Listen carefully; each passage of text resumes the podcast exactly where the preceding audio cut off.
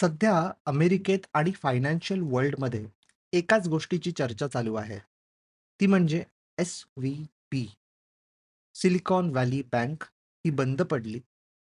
यामुळे ही सगळी चर्चा आणि हा सगळा तणाव चालू आहे. आता पुढे काय? मग आपण आधी हे जाणून घेऊयात, की ती बंद का पडली? आणि त्यानंतर आपण पाहूयात, की याचे आंतरराष्ट्रीय बाजारांमध्ये आणि अर्थव्यवस्थेवर कसे परिणाम पडतील.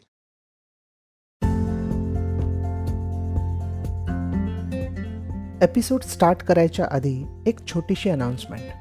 इकॉन गली मराठी पॉडकास्टला तुम्ही सर्वांनी आत्तापर्यंत खूप छान प्रतिसाद दिलात. हा पॉडकास्ट प्रोड्यूस करणं सोपं नाही आहे.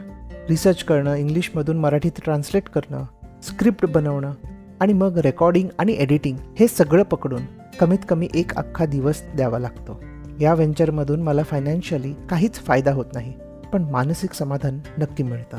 तुम्हाला जर असं वाटत असेल की ह्या पॉडकास्टमुळे तुम्हाला थोडा तरी फायदा होत आहे तर तुम्ही देखील हा पॉडकास्ट प्रोड्यूस करू शकता.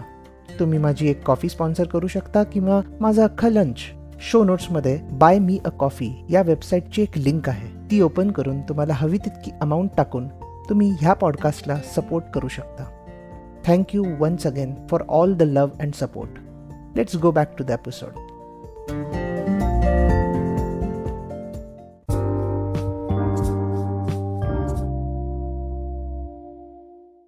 Silicon Valley Bank बंद का पडली?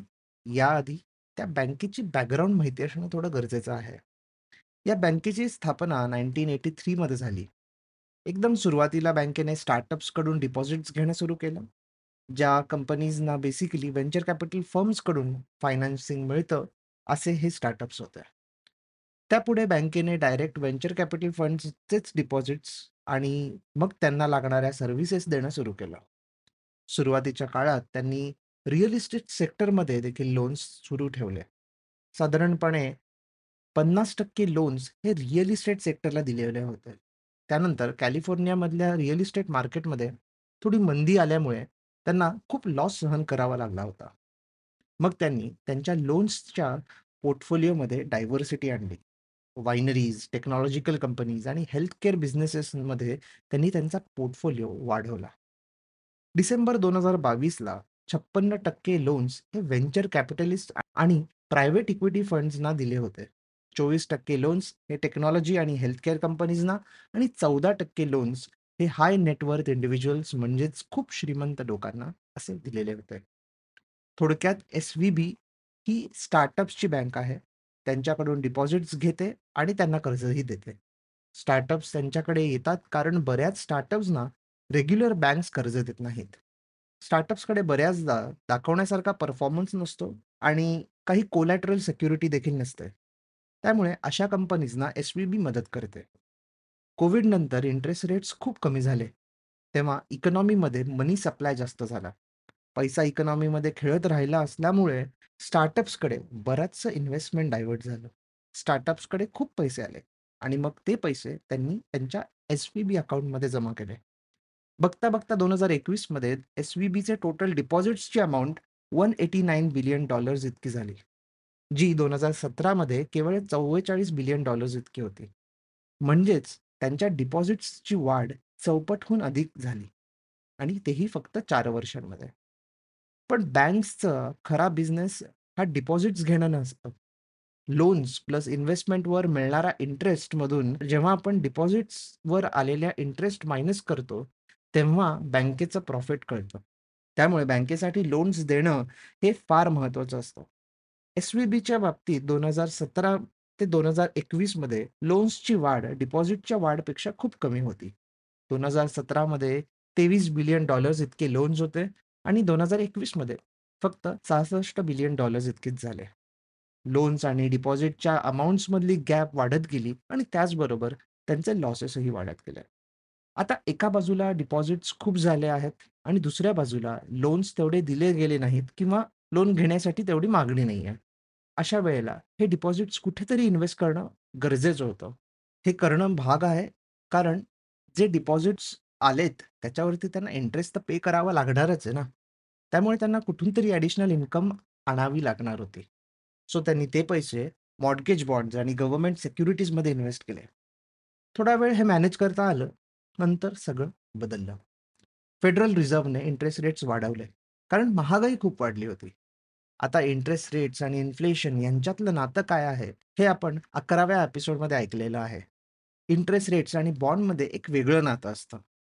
ते म्हणजे बॉन्ड्सच्या किमती या इंटरेस्ट रेट बरोबर इन्व्हर्सली प्रपोर्शनल असतात. म्हणजे एक वाढलं की दुसरं कमी होतं. इंटरेस्ट रेट्स वाढले की बॉन्डच्या प्राइसेस कमी होतात आणि व्हाईस यात लॉजिक आणि मॅथ्स दोन्हीही आहे. जे मी नंतर कधीतरी सांगेन. पण तात्पुरता एक एक्झाम्पल देतो. समजा एक गव्हर्नमेंट बॉन्ड इश्यू आहे, ज्याची फेस व्हॅल्यू शंभर आहे आणि 10% हा त्याचा इंटरेस्ट रेट आहे, ज्याला टेक्निकली खरं तर आपण कुपॉन रेट म्हणतो. म्हणजे जर मी हे बॉन्ड्स विकत घेतले, तर 10% मला इंटरेस्ट मिळणार आहे.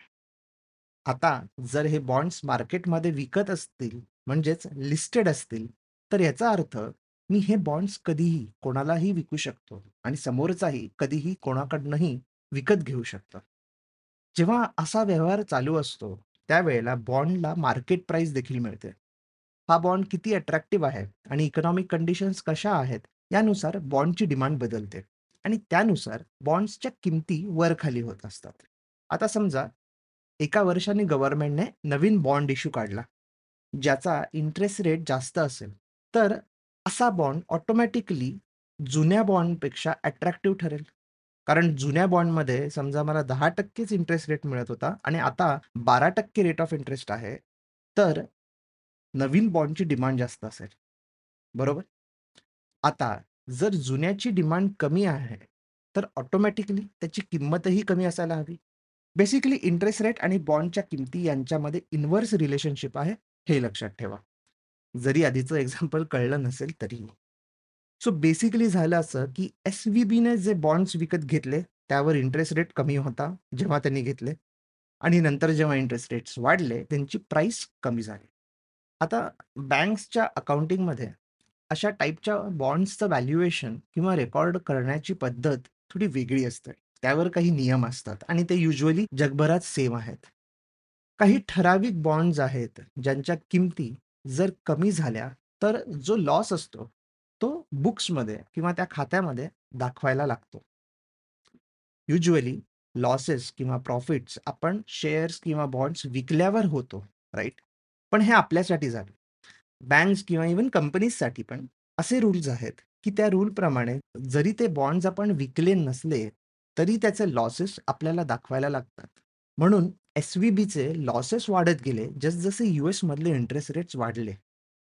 याचबरोबर आणखीन एक गोष्ट घडली. वाढत्या इंटरेस्ट रेट्सच्या विश्वात जनरली व्हेंचर कॅपिटल, स्टार्टअप्सचं इकोसिस्टम जरा थंड असतं. स्टार्टअप्सना मिळणारं फंडिंग कमी होतं आणि म्हणून स्टार्टअप्सने त्यांचे डिपॉझिट्समधून पैसे वापरायला सुरुवात केली आणि त्याची गरज त्यांना खूप जास्त प्रमाणात भासली. ज्यामुळे हळूहळू प्रत्येक स्टार्टअपला त्यांचे डिपॉझिट्स वापरायला लागले. सो याचा इफेक्ट असा झाला, की एस-व्ही-बीचा जो डिपॉझिट बॅलन्स आहे, तो जोरजोरात कोसळायला लागला आणि जेव्हा डिपॉझिट्सना विथड्रॉ करण्याची वेळ येते, तेव्हा तर बँकेकडे लिक्विड फंड्स असणं गरजेचं आहे. पण त्यावेळेला तेवढे त्यांच्याकडे लिक्विड फंड्स नव्हते. लिक्विड फंड्स म्हणजे असे इन्व्हेस्टमेंट जे इझिली कॅशमध्ये कन्व्हर्ट करता येतात. मग त्यांना त्यांचे इन्व्हेस्टमेंट्स ते विकायला लागले आणि तेही लॉसमध्ये. कारण इंटरेस्ट रेट्स वाढलेले आणि त्यामुळे मार्केट प्राइसेस कमी झालेल्या. तरीही तेवढे पैसे त्यांना पुरले नाहीत. मध्यंतरी मग त्यांनी कॅपिटल रेज करण्याचा निर्णय घेतला, पण बाजारातलं कंडिशन आणि एकंदरीत त्यांची पण परिस्थिती पाहून त्यांना तेवढं इक्विटी फंडिंग मिळालं नाही. सो शेवटी त्यांना बंद पाडण्याशिवाय दुसरा काहीही ऑप्शन उरला नाही. आता यात माझ्या मते तीन प्रॉब्लेम्स आहेत. पहिला, ती बँक अख्खी स्टार्टअप आणि व्हेंचर कॅपिटल इकोसिस्टीमवर अवलंबून होती. त्यात अजिबात डायव्हर्सिफिकेशन नव्हतं. दुसरा प्रॉब्लेम, त्या बँकेकडे ॲडिक्वेट कॅपिटल नव्हतं. कधीतरी पेपरमध्ये कॅपिटल ॲडिक्वेसी रेशो किंवा लिक्विडिटी कव्हरेज रेशो सारखे आपण रेशोजचा उल्लेख वाचला असेल. तर बेसिकली बँकसाठी काही नियम असतात, की एवढी मोठी बँक असेल, तर त्यांना एक्स पर्टिक्युलर लेवलपर्यंतचं कॅपिटल लागतं. सो युजली हे बऱ्याचदा सगळ्या बँकसाठी लागू असतात. पण अमेरिकेमध्ये एक नवीन सर्क्युलर कसलं तरी आलेलं, त्यामध्ये त्यांना जास्त कॅपिटल ॲडिक्वेसी रेशो किंवा जास्त लिक्विडिटी कव्हरेज रेशोची गरज होती. तर ही रिक्वायरमेंट होती फार मोठ्या बँकसाठी. त्यात नेमका एस-व्ही-बीचा उल्लेख नव्हता. त्यामुळे अनफॉर्च्युनेटली जर त्यावेळेला एस-व्ही-बीचा उल्लेख असता, तर कदाचित त्यांनी पण कॅपिटल वाढवलं असतं. बट आपण जर आणि तरच्या गोष्टी फार ह्याच्यात करू नाही शकत. तिसरा प्रॉब्लेम असा होता, की बँकेने थोडा मीडियम टर्म विचार केला असता, तर त्यांना कळलं असतं, की पुढे जाऊन इंटरेस्ट रेट्स वाढू शकतात. बट ऑब्विसली एवढे वाढतील हे कदाचित कोणालाच माहिती नव्हतं. But in terms of conservative approach असा निर्णय ते घेऊ शकले असते आधीच, की थोडं डायव्हर्सिफिकेशन किंवा थोडं काहीतरी वेगळी स्ट्रॅटेजी त्यांना करता आली असती. जर त्यांनी थोडा मीडियम टर्म विचार केला असता तर. आता या गोष्टींचा यूएसमध्ये काय परिणाम दिसेल? एक डायरेक्ट इम्पॅक्ट स्टार्टअप्सवर आहे. कारण अंदाजे 60% स्टार्टअप्स एस-व्ही-बीवर अवलंबून होते. आता डिपॉझिटर्सना विथड्रॉ करण्यावर निर्बंध आणलेले आहेत. सो या स्टार्टअप्सना ॲडिशनल पैसे काढता येणार नाहीत. त्यांचे रोजचे खर्च, इव्हन एम्प्लॉईजच्या सॅलरीज त्यांना देता येणार नाहीत. बिकॉज विड्रॉवलचे निर्बंध आहेत. आता ते over the period of next week आपल्याला थोड्या गोष्टी उलगडतील, की काय होणार आहे. नवीन रेग्युलेशन्स येतील, नवीन कायदे येतील. अशा प्रकारचे डेव्हलपमेंट्स होत राहतील. पण सध्या तरी हा एक इश्यू दिसतोय. आणि तुम्ही हा एपिसोड कदाचित ऐकेपर्यंत नियम बदलले पण असतील. पुढे आता एक्झॅक्टली काय होतंय माहिती नाही. सरकार काय करायचं ठरवेल त्यावर बऱ्याच गोष्टी अवलंबून राहणार आहेत. आपल्याला हे पण कळेल, की एस-व्ही-बीचं जाळं एक्झॅक्टली किती मोठं आहे. कारण समजा एस-व्ही-बी बुडाली, तर ती स्वतःबरोबर इतर बँक्सना पाडणार आहे की नाही? युज्युअली अशा सिच्युएशनमध्ये पॅनिक व्हायला होतं. मग जे एस-व्ही-बी सारख्या छोट्या बँक्स असतील, तर त्यांचे डिपॉझिटर्स ही घाबरू शकतात आणि पैसे विथड्रॉ करायला लागू शकतात आणि मग बँकमध्ये रन येतो म्हणतात. तशी सिच्युएशन येऊ शकते. आणि मग ते पॅनिक जर अख्ख्या बँकिंग सिस्टीममध्ये पसरलं, तर मात्र हे थांबवणं फार कठीण होतं. सो तुम्हाला पुढील काही दिवसांमध्ये न्यूज येतील, ज्यात बऱ्याच मोठ्या अमेरिकन बँक्सच्या एम-डी, सीईओ वगैरे म्हणतील, की आमची बँक खूप स्ट्रॉंग आहे. सो तुम्ही पॅनिक होऊ नका. फेडरल रिझर्व्हकडूनही काही अनाउन्समेंट्सची शक्यता आहे, की ते कसे क्रायसिस मॅनेज करणार आहेत. यावर आपल्याला काहीतरी कमेंट्स त्यांच्याकडनं आपल्याला नक्की ऐकायला मिळतील आणि ते ऐकायला हवेत आपण. सो जनरली कुठल्याही प्रकारचा हस्तक्षेप करून जर क्रायसिस टळला, तर ते सर्वांसाठी चांगलं असणार आहे. Even for Indian stock market आणि फायनान्शियल सिस्टम. पण तो डिसिजन घेतला जाईलच का? असं नाही. कारण यात खूप पॉलिटिक्स आहे आणि इकॉनॉमिक आयडिओलॉजीज आहेत, ज्या तिथे खूप मॅटर करतात. आता इंडियामध्ये याचा थोडा परिणाम होऊ शकतो. कारण एस-व्ही-बीने इंडियन स्टार्टअप्सना पण फंडिंग केलेलं आहे. सो इंडियन स्टार्टअप्स आणि त्या इकोसिस्टीमला धक्का पोचू शकतो. पण ओव्हरऑल इंडियन बँकिंगमध्ये काही प्रॉब्लेम होणार आहे का? तर असं अजून तरी वाटत नाही. आणखीन एक महत्त्वाचा मुद्दा असा, की यूएसमध्ये बँकेच्या खात्यातले $2.5 ची रक्कम असते, ती इन्शॉर्ड असते. 2.5 लाखापेक्षा जास्त बॅलन्स असण्याचे प्रमाण एस-व्ही-बी बँकेमध्ये खूप जास्त आहे. त्यांचं नंबर ऑफ डिपॉझिटर्स कमी आहेत आणि ॲव्हरेज डिपॉझिट बॅलन्स ही खूप जास्त आहे. त्यामुळे बरेच अकाउंट्स त्यांचे अनइन्शॉर्ड आहेत. त्यामुळे ज्या लोकांचे या बँकेत पैसे अडकलेले आहेत, त्यांना खूप मोठा धक्का नक्की आहे. द वे इंडियामध्ये देखील असा रूल आहे. आपल्याकडे 5 लाखापर्यंत अ, डिपॉझिट इन्शुरन्स ॲप्लिकेबल असतं. सो या म्हणजे बऱ्याच गोष्टी आहेत, कॉम्प्लिकेटेड मॅटर आहे. ही एक ऑनगोइंग डेव्हलपमेंट असल्यामुळे अ, काही महत्त्वाचं घडलं, तर यावर मी नक्की एपिसोड करेन. सध्या इथेच थांबतोय. तुम्हाला काही डाउट्स असतील किंवा काही कमेंट्स असतील, तर तुम्ही मला जरूर सांगा. जर Spotifyवर ऐकत असाल, तर तुमच्या स्क्रीनवरच एक क्यू अँड एचा ऑप्शन दिसेल. सो तुम्ही तिथे डायरेक्टली कमेंट करून मला तुमच्या कमेंट्स किंवा सजेशन्स किंवा क्वेश्चन्स या टॉपिकवरचे पाठवू शकता. See you soon. Thank you very much.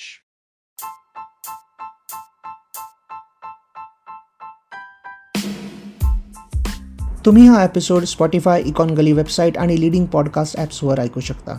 मी दर सोमवार, बुधवार आणि शुक्रवार नवीन एपिसोड्स घेऊन येतो. तुमचा फीडबॅक आणि सजेशन्स शो नोट्समध्ये दिलेल्या माझ्या ब्लॉग, लिंक्डइन किंवा ट्विटर अकाउंट्सवरून मला नक्की कळवा.